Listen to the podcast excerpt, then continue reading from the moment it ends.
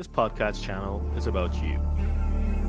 Successful international entrepreneurs, successful expats, successful investors. Sponsored by HTJ.tax. All right. So, with that, uh, uh, Armand, we are now live. Welcome to our live stream where we're going to talk about all things tax. HTJ.tax, offshore tax is our topic. So, we do this for those seeing us for the first time. We do this every week. If you have a look at HTJ.tax, you will see what's coming up next week. But today we have the honor and privilege of speaking with Mr. Armand Tannous. So just, just as a quick kind of disclaimer, we we may be talking about things that are legal and tax related, but we're not giving advice. So nothing here should be construed as advice. We're having a general conversation about general principles. If it is that you want someone to advise on your specific situation, you can reach out to a tax advisor if it's tax related, or you can reach out to Armand to talk about your options from an investment migration perspective. For those joining us on Zoom, this is being recorded, which means that if you do not want your image to be shown, you would need to keep your camera switched off. And without further ado, Amanda, please introduce yourself. Over to you. Thank you very much, Derren. I appreciate it. And the honor is mine, to be quite honest, uh, being in the presence of such uh, professional and uh, very well established and experienced tax yeah. experts. I mean, the honor is mine. Um, a little introduction. Armand Tannous, I'm vice president for Apex Capital Partners, which is mm-hmm. the global leader in, in the investment migration industry. Uh, some some of our viewers might ask, what is investment migration? Well, uh, very simply uh, said, it's it's a you know a package of all of the immigrant investor programs available and offered by uh, nations, by countries, right, such as in Canada, the U.S., and, and other European and Caribbean uh, nations that offer immigrant investor programs. Uh, and so we've been we've been in the business at Apex Capital Partners since 1991. So the mm. I could I could confidently say the the first um, first international firm that has worked with international clients in regards of investment migration products or immigrant investor uh, programs and being able to market these programs to, to the to the international uh, scale, obviously. And uh, we are the only, and I could proudly say this, we are the only fully licensed and government mandated firm in the industry which means that all of the programs of which we offer to our clients as solutions for their temporary relocation or permanent relocation needs, uh, we are the direct intermediaries between our clients and the governments. And so, uh, just like anything, when you discuss tax, you want to be discussing tax with a tax expert. Mm-hmm. Uh, when you discuss immigration, you want to be discussing immigration with an immigration expert and a licensed individual as well. So mm-hmm. that's that's who we are, and that's what we do, and, and we've been doing it for a very long time. So I could mm-hmm. I mm. could easily say uh, that uh, I'm proud. I'm proud for to working at Apex Capital and uh, being their vice president for North America and Latam. Maybe one one thing that I can add is that on top mm-hmm. of being able to to help private clients in regards of you know immigrant investor programs we mm-hmm. also have a very very very well established government advisory uh, arm which means mm-hmm. that we've helped governments structure plan and maintain citizenship by investment or residency by investment programs so immigrant mm-hmm. investor programs and mm-hmm. we've seen that i mean uh, originally in 1989 to 1991 with canada uh, our founder was part of the the advisory board in regards of being able to to to you know create and, and maintain and structure the both investment and immigration uh, planning for the Canadian mm-hmm, mm-hmm. residency by investment program or immigrant investor program, and we've done this in Anguilla with the residency by investment program in Anguilla, which is obviously a, a permanent residency or a tax residency, mm-hmm. uh, and as well as most recently Montenegro. So okay. we are one of one of three large firms uh, within the consortium that has helped the Montenegrin government create, structure, and maintain their uh, and promote their citizenship by investment program. Mm. Okay, so a lot so, of hard work and dedication. Yeah. So yeah, that is interesting because you know obviously we, we speak with people in the investment migration space quite often, but it is rare to speak with uh, advisors who advise the government as opposed to just simply on, on the client side. So in, in, terms of the the jurisdictions or the uh, the destinations that that you would be able to advise on, or not not only you but your team. So yes. I'm guessing yes. it will be the Caribbean. Uh, where where else? So so we're in all five jurisdictions in the Caribbean that offer citizenship by investment. So mm-hmm. uh, Saint Kitts and Nevis, Antigua and Barbuda, Dominica, Saint Lucia, and Grenada. Uh, yeah. So we're government licensed and uh, government mandated in all five jurisdictions. Uh, we are uh, originally a Canadian company. Yeah. And so we offer through our uh, registered consultants for immigration. Mm-hmm. Um, we offer Canadian, obviously, uh, invest immigrant investor program as well, such mm-hmm. as the most recent one, the Canada Startup Visa, which is really uh, interesting. We mm-hmm. are in Montenegro. Uh, we provide uh, uh assistance to our clients in Malta, in Portugal, in uh, Greece, mm-hmm. in Turkey. Mm-hmm. So okay. we're we're all, every, almost every program that's out there and available for immigrant investors. Sure. We we can assist our clients. Okay, so okay, so definitely Europe, definitely Caribbean. Uh, Vanuatu? No, we stay very far from Vanuatu. Okay. All right. No, so no Asia. So like no Australia, New Zealand. Uh, no, no, no, okay. no, no. We, we have partners that we work with. Right. Uh, our trusted partners that we work with for uh, like global talent uh, programs in Australia. Mm-hmm. But uh, besides that, no, we we don't really uh, we don't really have a direct connection uh, or um, licensing in those countries. So that's why we we tend to to not work with them directly. Okay, understood. No problem at all. Okay, so for those who are not joining, uh, welcome. If you are with us on Zoom, you can just type your questions in the box below and we deal with them in the order in which we see them. Same with Facebook and the other platforms. I'll just have a look from time to time to see what is being commented on.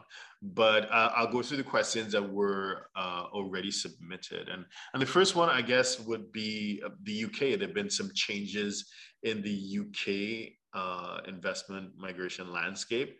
Uh, could you comment on that, please?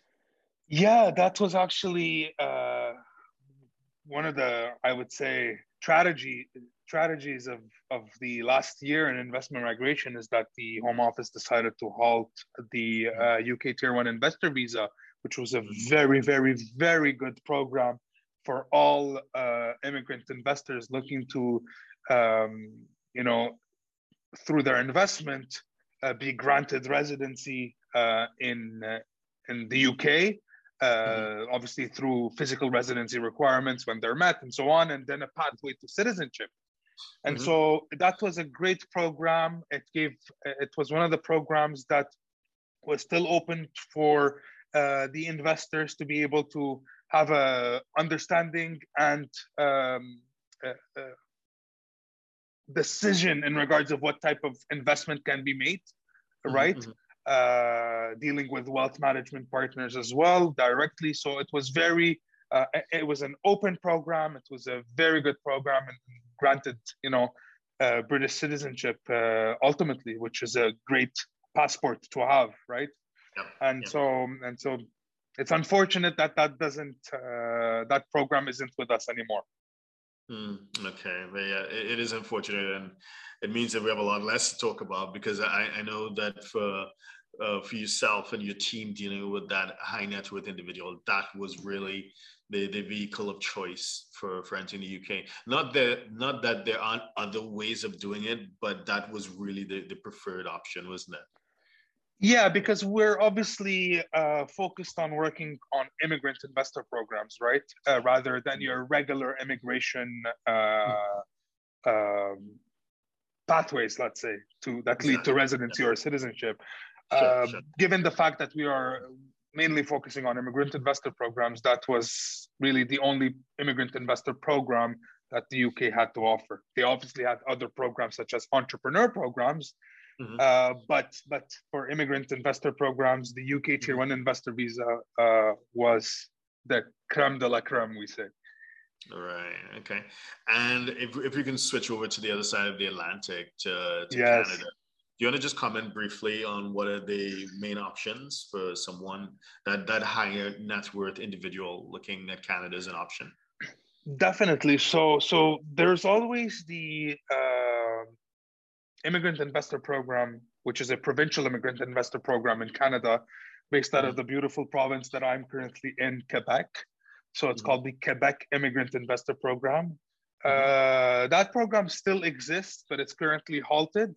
Uh, and and the, re- the only reason why it's halted is because there's a very big overflow of, of applications and Yeah. applicants uh, to the program. So I mean, Mhm. they need to be able to handle and manage the the the inflow or the the the immigrant investor applications that have been sent out, right? Uh, But we're looking at getting it back in April of 20, 20 April 2023, hopefully. Okay.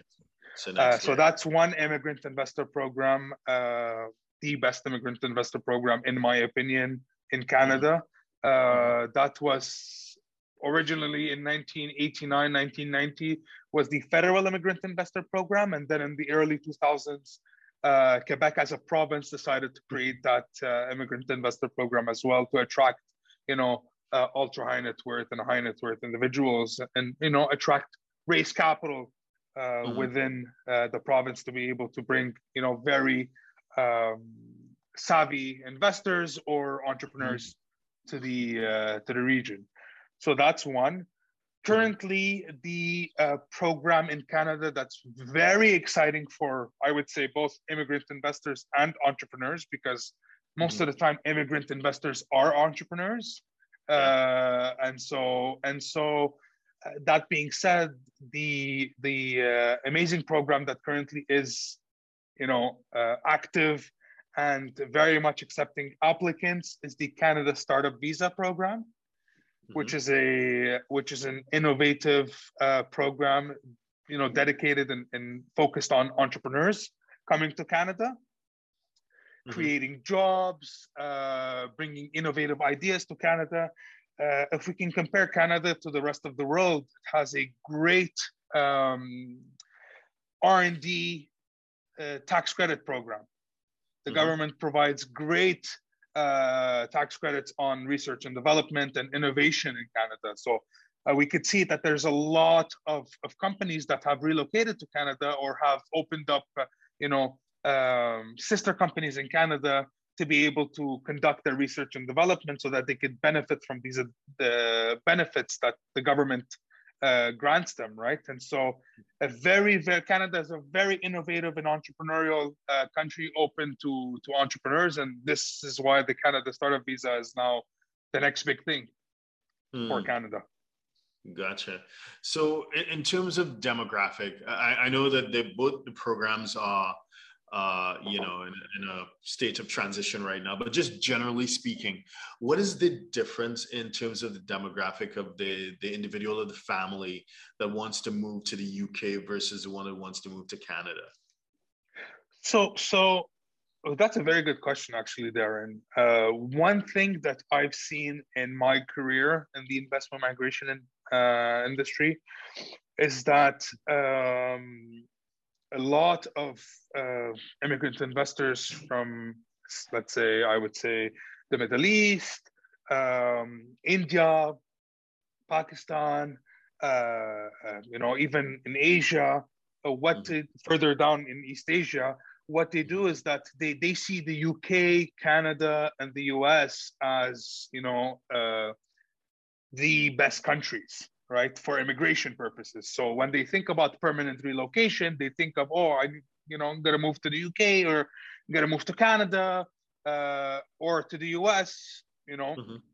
and and they see this as a multi-generational permanent relocation strategy right? So they take into consideration uh, children, grandchildren's education, retirement, uh, uh, healthcare, opportunity. So um, that being said, I would say that you know the the demographics for both nations, Canada and the UK, are similar. Uh, the only thing that would differentiate is the fact that you know UK is normally closer to those to those areas of the world, right? To those countries. So sometimes it's easier for these individuals or families to make the decision. Okay, let's just go to the UK, and so that's why we see very large communities, uh, Asian communities in in the UK specifically, right? And and because it's Canada is much further away, you know, we need to cross the Atlantic.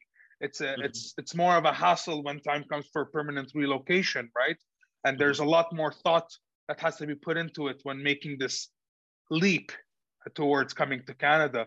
But um, to be quite honest, be, living in Canada, being in Canada myself, I've seen that a lot of those, uh, you know, immigrants have been coming to Canada. The communities have been growing, and uh, there's a lot of they're bringing they're they're running the economy in a way because it's it's bringing mm-hmm. they're benefiting from the uh, the uh, country and the country's stability, both politically, economically. Uh, but they're also bringing them uh, a labor workforce. I mean, uh, to, to, the country and, and you know feeding the economy, right? With mm-hmm. with their with their thriving uh, nature and their their uh, their uh, excitement to to work and to come and to to add mm-hmm. value to to the country, right? So that's that's one thing that I could say for both. Mm.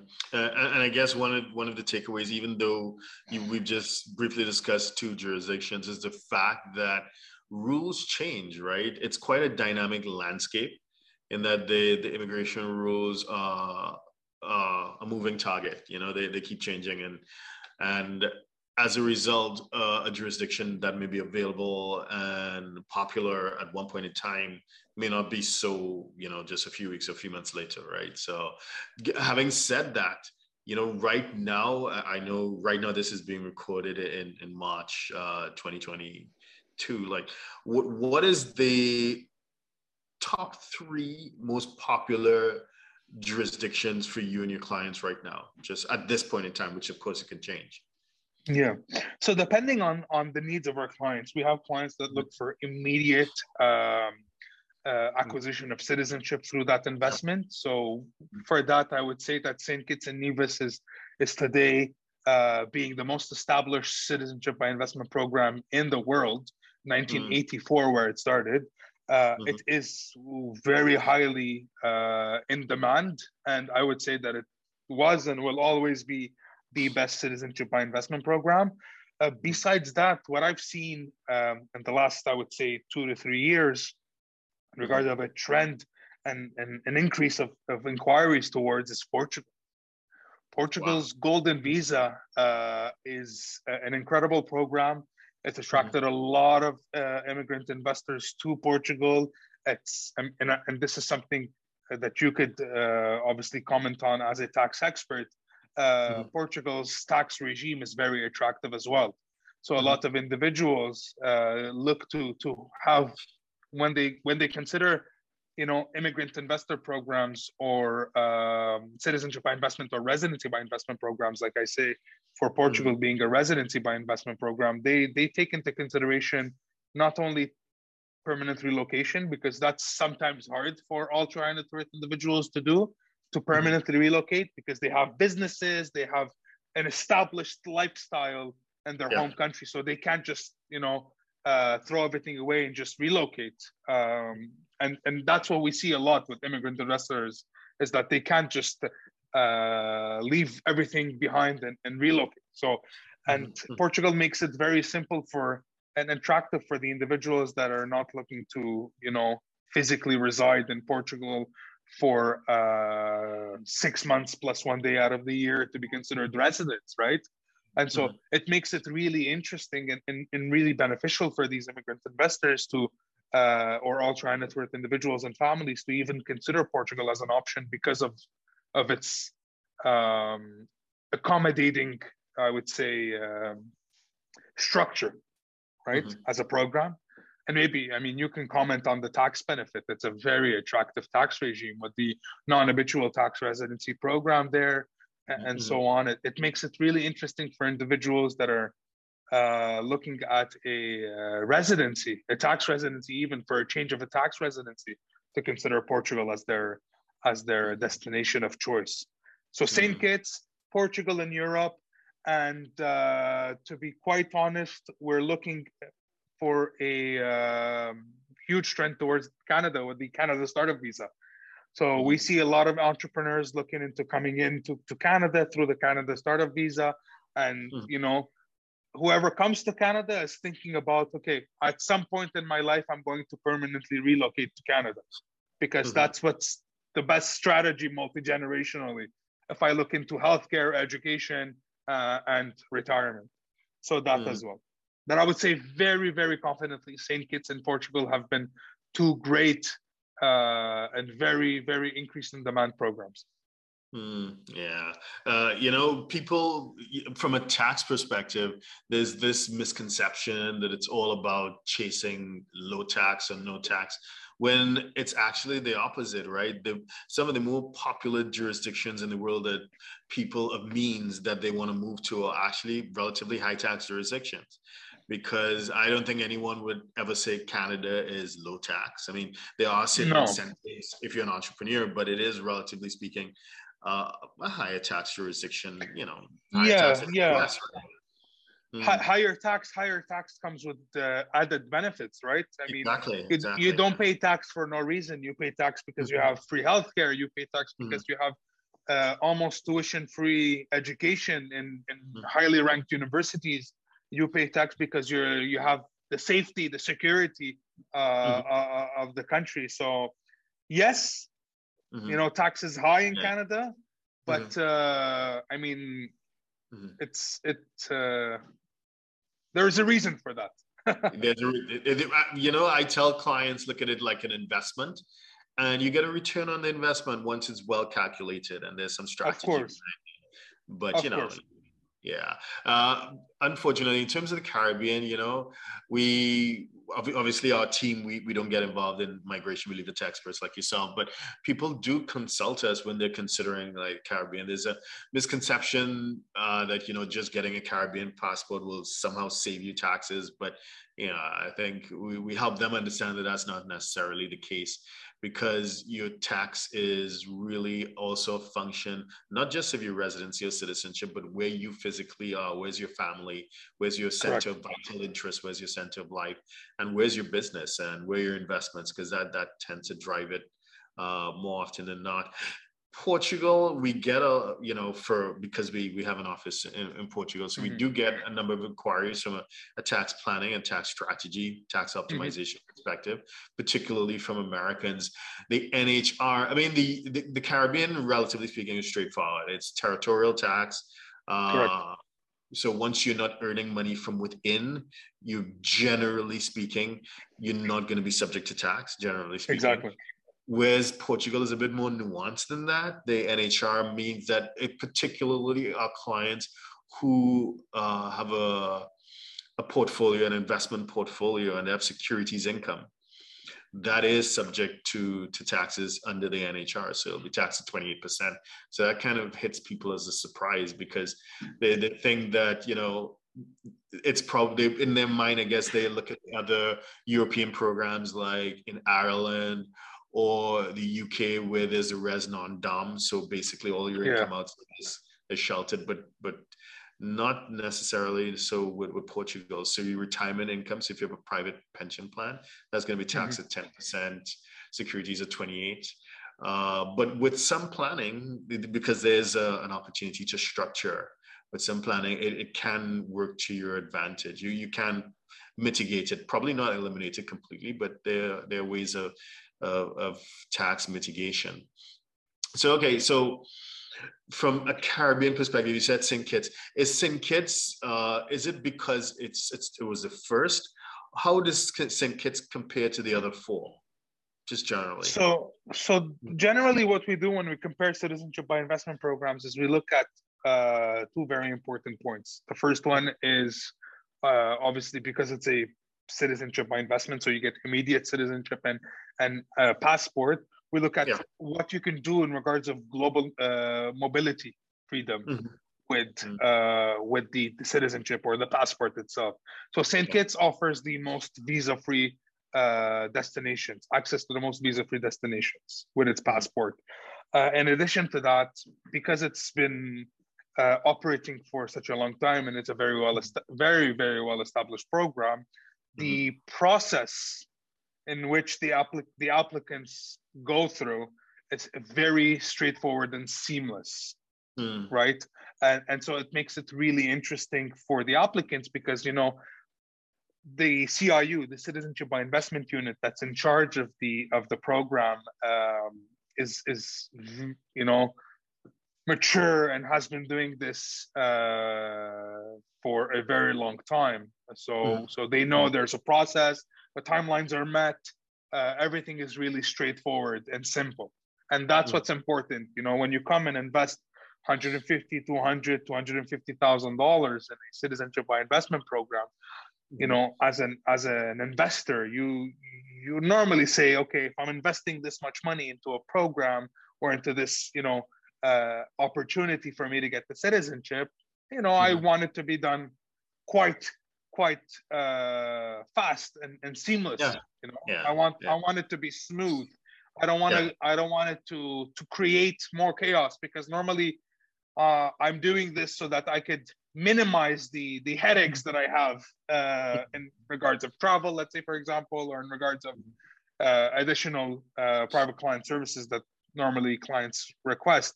And so we the last thing we want is for the actual process of the application to be Mhm. you know not hassle free so so that's why i say st kitts compared to the others. I mean don't get me wrong the other programs are are in regards of process are good established and and and and very seamless as well seamless and simple. But Mhm. st kitts is st kitts is the the the golden trophy program of the caribbean to be quite honest Okay. Uh, I remember before COVID when we would be speaking to quite a few Asian clients because uh, of the base that we have in, in Singapore Yeah. who were looking in the Caribbean. They were drawn to the Green Grenada passport because you get the e visa route into the US and it, the it e2 also e2 visa correct right and then visa free into China as well. So that correct attractive. Uh, but you you're not you you're not seeing Grenada so much as before. Is, is that your perspective or? No, not necessarily. Uh, the only thing is that obviously every program is different, uh, Sure. and so Mhm. so when we look at St. Kitts, we look at a we look at a very uh, perfectly packaged program. Okay, Mhm. in in all aspects. When we look at other programs such as Dominica and St. Lucia, we look at a cost-effective program because Mhm. they are less expensive in regards of the gov- uh, government fund uh, donation, right? Uh, Mhm. In regards of Grenada, we look at a program that's that's also very good, but that gives the investors access to the E2 visa for the US. It's not everyone that is looking to then further invest uh, into the E2 visa and have access to to permanently relocate to the US. So that's why it's not a program that's that's uh, that we can say is is the holistic approach to the perfect citizenship uh, by investment plan because it's not everyone that looks for that but for the client that we speak to that that is really focused on relocating to the us uh, and and you know opening a business and being entrepreneurial and and setting foot in the us and moving forward and living the american dream obviously if we want to look at uh, them getting a citizenship prior to doing so uh, e2 for grenada montenegro which is our you know our baby I would say also has an E2 treaty with the US. So Okay. uh, with the Montenegrin passport, you have access to to a, moving to the US under the E2 visa, uh, which is really interesting as well. Yeah. Okay. And and how does the the Montenegro program sit price wise compared to to Grenada? So it's obviously uh, uh, more expensive. Mhm, Uh, yeah. Montenegro being you know a, a Balkan state for now, uh, it's expected to enter the EU in 2025. Mhm. So whoever's be whoever the idea of Montenegro is that if you're investing to get a Montenegrin passport, is because you're ultimately looking at getting an EU passport at right. some point. So it's an investment that you're making in it, uh, hmm. knowing that uh, my Montenegrin passport is going to be a EU passport as well uh, once mm-hmm. Montenegro uh, enters the EU, right? Mm-hmm. And so cost-wise, I would say you have the option of going through. Uh, you have you have to make a real estate investment plus a mm-hmm. obviously a donation to the government. Uh, mm-hmm. That's the structure. Mm-hmm. on top of all the other fees, obviously like government fees and due diligence fees and so on. But uh, generally speaking, you the real estate you can invest is two hundred and fifty thousand euros when it's in the north of Montenegro, mm-hmm. so like the m- mountain region, uh, mm-hmm. which is more catered to your uh, ski resort type, uh, you know, tourism. Mm-hmm. And then you have uh, south of uh, Montenegro on the coastline, which is you know where it's more uh, established already, and there's more life and there's more investments. Because prior to the citizenship by investment program, there has been a lot of uh, investments in Montenegro from you know from the Americans that have invested in Montenegro to the Chinese to uh, the Russians to the uh, Gulf states that have all come to Montenegro and invested because it's a, you know, very, very, it's a, in French we say bijou. It's a jewel yeah. In in in uh, in the Balkan state uh, within the Balkan states, with you know Eastern mm-hmm. Europe, and so and so a lot of investments have been made there. And if you ever have the opportunity to visit Montenegro, if anyone or if anyone that's viewing this has the opportunity to visit Montenegro, they'll see that it's a it's it's beautiful. I would say I would call it the Petit Monaco, Petit Monte Carlo. Okay. So it's it's a it's a it's a great place, and um, it's on it's on the road to it's in the right direction to to entering the EU, and it's a perfect opportunity for individuals to get you know access to EU citizenship at a very low cost. Mm, okay, that's great. So you before before we actually went live, you meant you were talking a bit about your your typical clients from Latin America. Could you comment on like what's your typical client uh, in terms of demographic and geography, uh, country of origin? Yeah. So so uh, I might add something to this. Immigrant investor or the investment migration industry was mm-hmm. mainly catered to the emerging nations, right? Yeah. To the ultra high net worth of the emerging nations. And yeah. the reason why is because these individuals needed a plan, a strategy to be able to access to, uh, you know, travel, to have mobility freedom, you know? Mm-hmm. So for them, it was a plan B, uh, which, mm-hmm. or which, you know, it was always presented as a plan B, but it was used as a plan A because it was probably the most important thing for them to be able to expand their mm-hmm. business, grant yeah. access to their children to education, and so forth and so on. Mm-hmm. But in the last, I would say, 24 to 36 months, we've seen that trend reverse. Mm-hmm. So the emerging nations still are a great, uh, uh, you know, very big market for investment migration. But we've seen nations like Canada, the US, which are mm-hmm. not necessarily considered emerging nations, uh, first world nations, you know, that are looking yeah. into this and, and it's a proper, that are looking into immigrant investor programs or citizenship and residency by investment planning as a mm-hmm. proper plan B, you know, mm-hmm. uh, both for mo- mobility uh, just like an example, you know, for during the pandemic, for the longest time, U.S. passport holders weren't able to enter the EU, mm-hmm. right? And so imagine mm-hmm. I'm a uh, ultra high net worth uh, patriarch or a family office patriarch, and I have my properties in in Italy or south of France or London or you know uh, Paris or whatever it is, or even Portugal, and mm-hmm. I'm used to going to my properties once, twice, three, four times, or on a monthly basis. And I can't do that because I mean the only passport I have is a U.S. passport, right? Mm-hmm. Um, and so a lot of our a lot of clients originally looked into uh, getting a citizenship for travel freedom, mm-hmm. and then it's great, it, and it, then it turned into a proper Plan B. It's a mm-hmm. it's a, an alternative asset. Uh, mm-hmm. Uh, citizenship and residency by investment is and has become a very integral and important part of estate and legacy planning.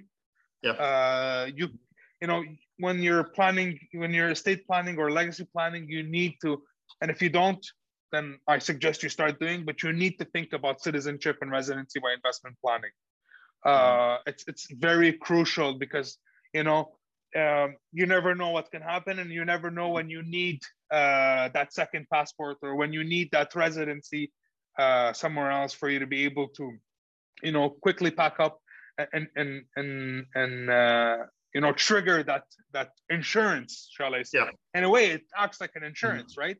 Uh, mm-hmm. And so and so that's very uh, that's what we see is that and that's why we've seen a huge trend on my end from mm-hmm. Canada, the US, and in Latin Latin America, obviously. Um, countries where there's a lot of ultra high net worth and there's a lot of new uh, uh, wealth mm-hmm. create being created in uh, Latin America, and all of this wealth it needs mm-hmm. security. You know, mm-hmm. it's uh, as much as you know. Last time I, I could, to a certain level, say that you know there is somewhat stability, but at the same time there is a lot of insta- instability because you mm-hmm. never know, right? What can happen. For example, uh, Venezuela.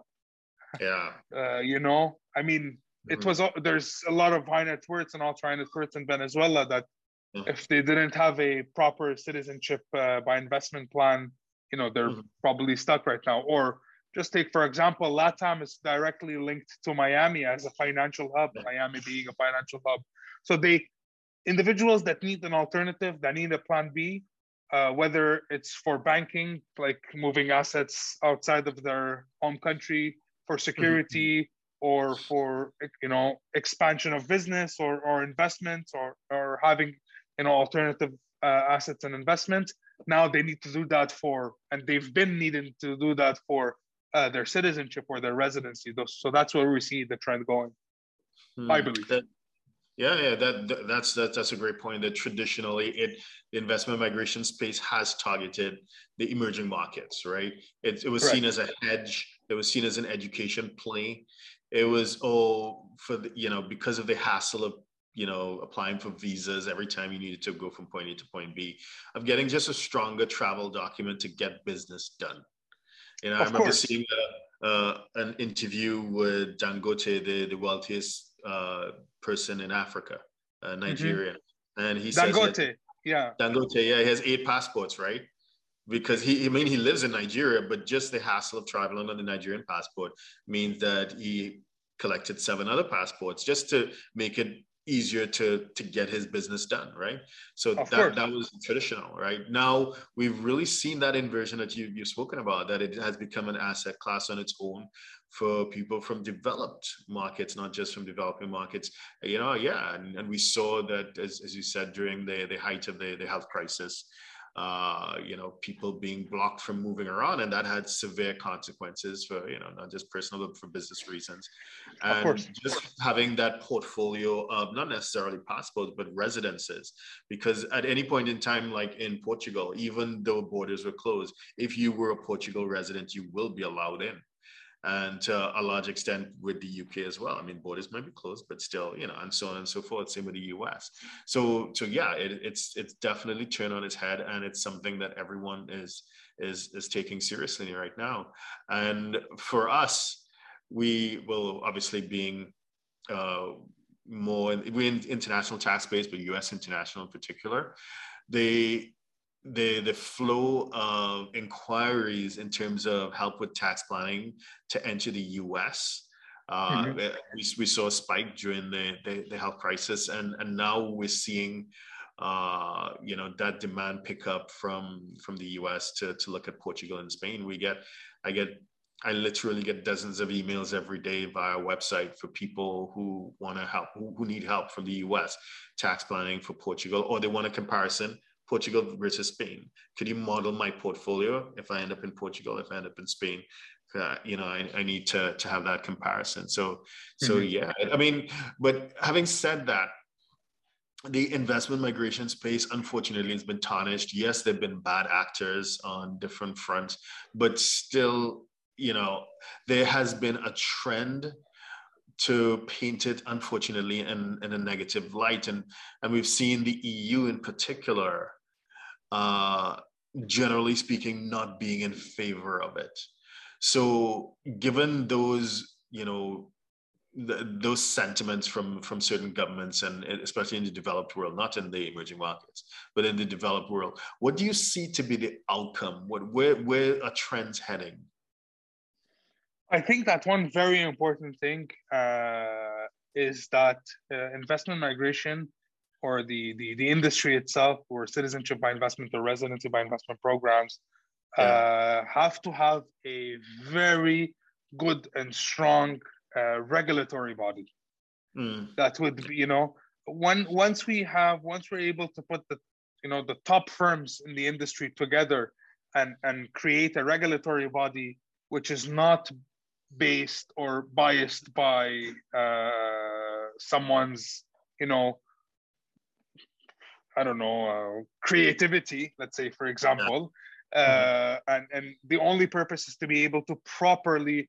regulate uh, and help properly uh, help governments properly structure and maintain their programs so that you know uh, everything is very straightforward due diligence is perfect and there's no reason for the european parliament commission or anyone else to come and say oh we do not want to give citizenship by investment programs or have citizenship by investment programs in our union mm-hmm. because of this this this then mm-hmm. you know then we'll be able to come back and, and fight against the parliament be like no uh, our mm-hmm. regulatory body is here for one reason and that reason is to be able to you know regulate uh, the countries and the not necessarily the countries apologies but the firms that offer uh, these programs or that advise governments in regards of creating programs and so that's what's very mm-hmm. important and i think that's what's lacking in the industries is to have that you know um,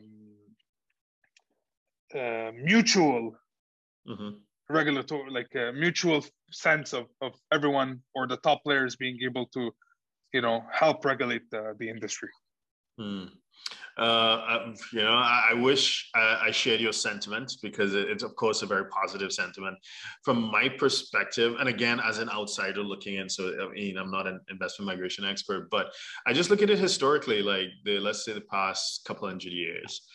You could, there was a time, you know, and if you were in the 1800s, you could go to the US. And if you came across from Europe, maybe you didn't even need a travel document. You you just tell them what your name is when yeah. you arrive at Ellis Island, and they say they give you a rudimentary health check and welcome to America. You know, and over time, you know, there became a need for some sort of identification. Then you needed a passport, and then there was a visa system, and the visa system, to a large extent, has been thrown out with recent uh, developments, understandably so. But let's put the traditional visa system under strain, and now it's to your advantage if you were if you do need to move between certain jurisdictions to get residency. So at least you're sure to get in. So i, I see just generally the movement of uh, of human capital being put under greater regulation if you look at it in the past 100 150 years. And then when you add to that the the noise that's coming from decision makers at the EU level, which you know the, the EU is one of the more uh, attractive jurisdictions uh, for for those and who would want a more powerful travel document. Mm-hmm. And it's clear that they're against it. Uh, and, you know, we saw what happened to Cyprus. We know the pressure that Malta is under. And even domestically in Portugal, uh, it's brought i mean it's bringing a lot of talent is bringing a lot of resources into portugal but there are concerns that it does uh, do certain things to the real estate market that uh, locals feel disadvantaged they feel priced out and there's some pushback. So and we've seen that uh, result in changes in the golden visa program in, in portugal so of course. Porto and Lisbon are no longer maybe not so much Algarve. You need to go in in you know inland to less attractive areas. So I, you know, I, I, see that as all part of a trend, and I, I wonder if, to some extent, the days of investment migration may be, may be numbered in terms of citizenship. Maybe residency, absolutely, you can get residency, but in terms of a definite pathway to citizenship without a residence requirement, which is what the visa does, the golden visa does offer, as opposed mm-hmm. to the mm-hmm. UK. So in the UK, there's a residency requirement. Of course. So, so I think you know the EU, the the US, the North Americans, they feel more comfortable with that. We have no problem where people can people of means can enter and they can enjoy those benefits, but there should be a residency requirement. So that, that's that that those are my thoughts. I think that the whole golden visa principle, where someone can just uh, just ha- just hang out for like a month per year, or you know, or like in Malta with a year, year and a half, they get a passport. I, I think those those days may be numbered. Yeah, what, what, I think what, what they what they want to do what they want to do is they want to remove that golden term to yeah. to to the programs uh you know and and look i'm not against i'm not against adding physical residency to, yeah. to such programs so that you know mm. there could be justification for why someone would be granted citizenship or granted residency i'm not mm-hmm. against that whatsoever but i believe that we need to you know and, and the reason why nations such as uh, portugal uh, have benefited from the golden visa program is because they've brought in millions and even maybe billions of euros over the span uh, uh, of the life of the program which in return yeah. benefited the economy of the country and in return mm-hmm. benefited the locals and in return you know everyone was taking advantage of it uh, mm-hmm. of the fact that the country was generating so much revenue from these programs Mm-hmm. One thing is for sure is that we need to put a line in between traditional immigration programs and immigrant investor programs. Just right. like we put a line and separate uh, refugee uh, mm-hmm. programs that are considered immigration programs and mm-hmm. uh, entrepreneur, uh, immigrant entrepreneur programs. You know, mm-hmm. at the end of the day, both the refugee and the entrepreneur are looking to get that this citizenship but there's mm-hmm. a reason and there's a there is a reason why we differentiate these two paths that are mm-hmm. ultimately to the same goal is because you know the, the the current circumstance of the individuals that are applying or the applicant shall we say are completely different and that's when i believe that when we're able to draw that line between traditional immigration and immigrant investor or entrepreneur uh, immigrant on, entrepreneurship programs that are obviously such as immigrant investor programs when we're mm-hmm. able to uh, clearly draw that line and be able to accept that there is two types of immigration mm-hmm. then we're able to as countries as unions such as the eu understand the benefit of each route you know yeah. we can't just say oh no more immigrant investor programs, no more citizenship by investment, no more residency by investment. Mm-hmm, mm-hmm. You know, we're going to stick to even the immigrant investor and the individual that's bringing capital, and the country is raising foreign direct investment or foreign mm-hmm. direct capital, and bringing the, the investor is bringing capital to the country. Uh, no, they need to physically reside there. There's a mm-hmm. there's a reason, and you know, we need to be able to differentiate uh, physical residency requirement mm-hmm. uh, or the program so that we can understand and mm-hmm. appreciate each route. Mm-hmm. That's the thing is that we're not. I mm-hmm. speak for the EU. Uh, mm-hmm. I, am sorry, I don't speak for the EU Commission. Yeah. I speak yeah. for myself on the basis of my comments towards that, and I feel like yeah. they don't appreciate mm-hmm. immigrant investor programs, and this is why they're they they're against it in a way uh, in regards of having citizenship by investment programs or uh, residency by investment programs in the EU mm-hmm. that obviously are pathway to citizenship with mm-hmm. minimal mm-hmm. physical residency. You know, mm-hmm. because because they're not able to really draw that line and and separate. It's not it's immigration, but mm-hmm. there's a difference between one type versus the other, and uh, yeah. you know Mm, yeah. We can't uh, always wait for a yeah. for a world crisis to happen for us as a mm-hmm. country for a country to accept immigrants. You know. Exactly. exactly. That would be unfortunate. That would be unfortunate, you know. Mm-hmm. So so uh, so once that that line is that line is drawn, then I think that there would be no issues in regards of maintaining these programs and the industry. Yeah, I hope they're not numbered. I hope they're not. Yeah. I hope the days are not numbered. well, you know, I, I, mean, I guess you know we we can touch base in a, in a year and we keep in touch and see how it goes. But at this point, my, that's my sense that you know, yes, they there's no problem with investment migration because everybody practices it. You know, everybody does it. The the issue is where there is citizenship without residency and you know and i see some some of the caribbean islands as well. Sometimes uh, some of the oecd nations do kind of give them the look when you know about their programs. And then there's the, always the, the subtle threat of uh, removing visa-free access to country x country y. So but it, that's happening. But then when i look at it in the context of the offshore space in general because in the in the whole offshore world is not just about citizenship and residency. There's also banking. There are also corporate structures, and yeah, I mean, a couple decades ago, absolutely, you can set up a bank account anywhere you like, more or less. So you can incorporate wherever you want, more or less. But suddenly, you know, yeah, you can incorporate, but now there are rules around economic substance. You, you just can't set up shell companies anywhere and everywhere like you used to. You need to have mm-hmm. actual boots on the ground.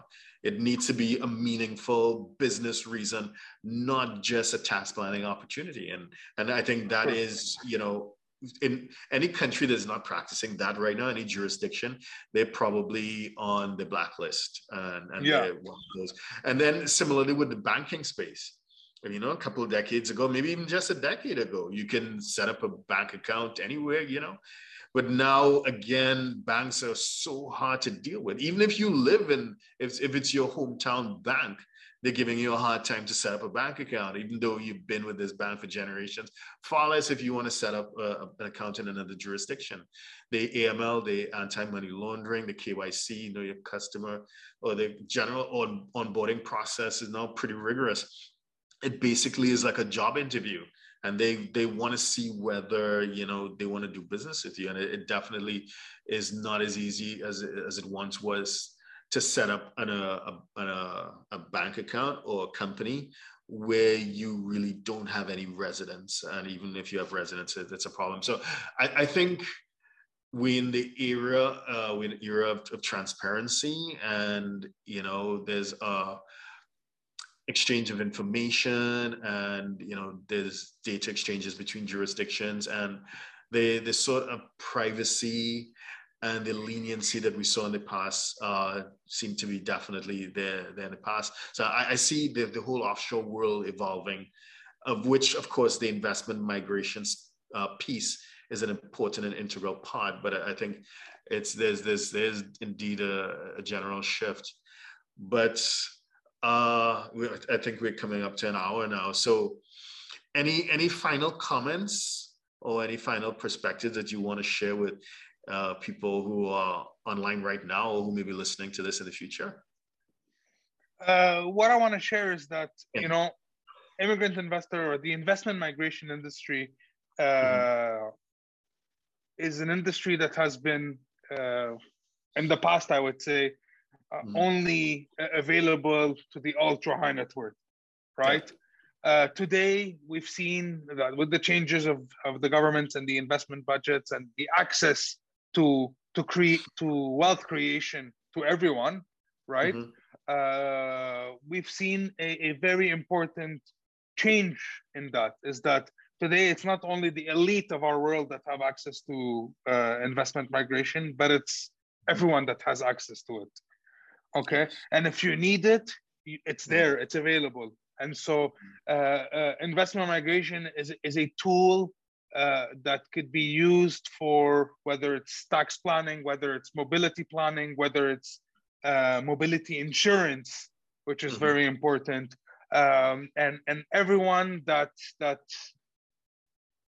has that uh, or needs that sense of security at some point whether it's for their personal security, uh, mm-hmm. including family, obviously, uh, mm-hmm. asset security, such as asset protection and wealth preservation, they need to consider citizenship by investment and residency by investment. And I mm-hmm. think that hand in hand with proper tax planning, uh, it could be the the perfect uh, holistic solution to to to to you know checking all of those uh, boxes that have to be checked for for someone to be can you know protect their assets, preserve their wealth, as well as uh, create a sense of security and have access to uh, the world. You know, become global citizens, and so that's what's very important. Uh, Armand, and you, I hope I hope our industry is good. I hope, and I'm confident that uh, we yeah. can speak in five years from now, and we're still sure. going to be here. I hope so.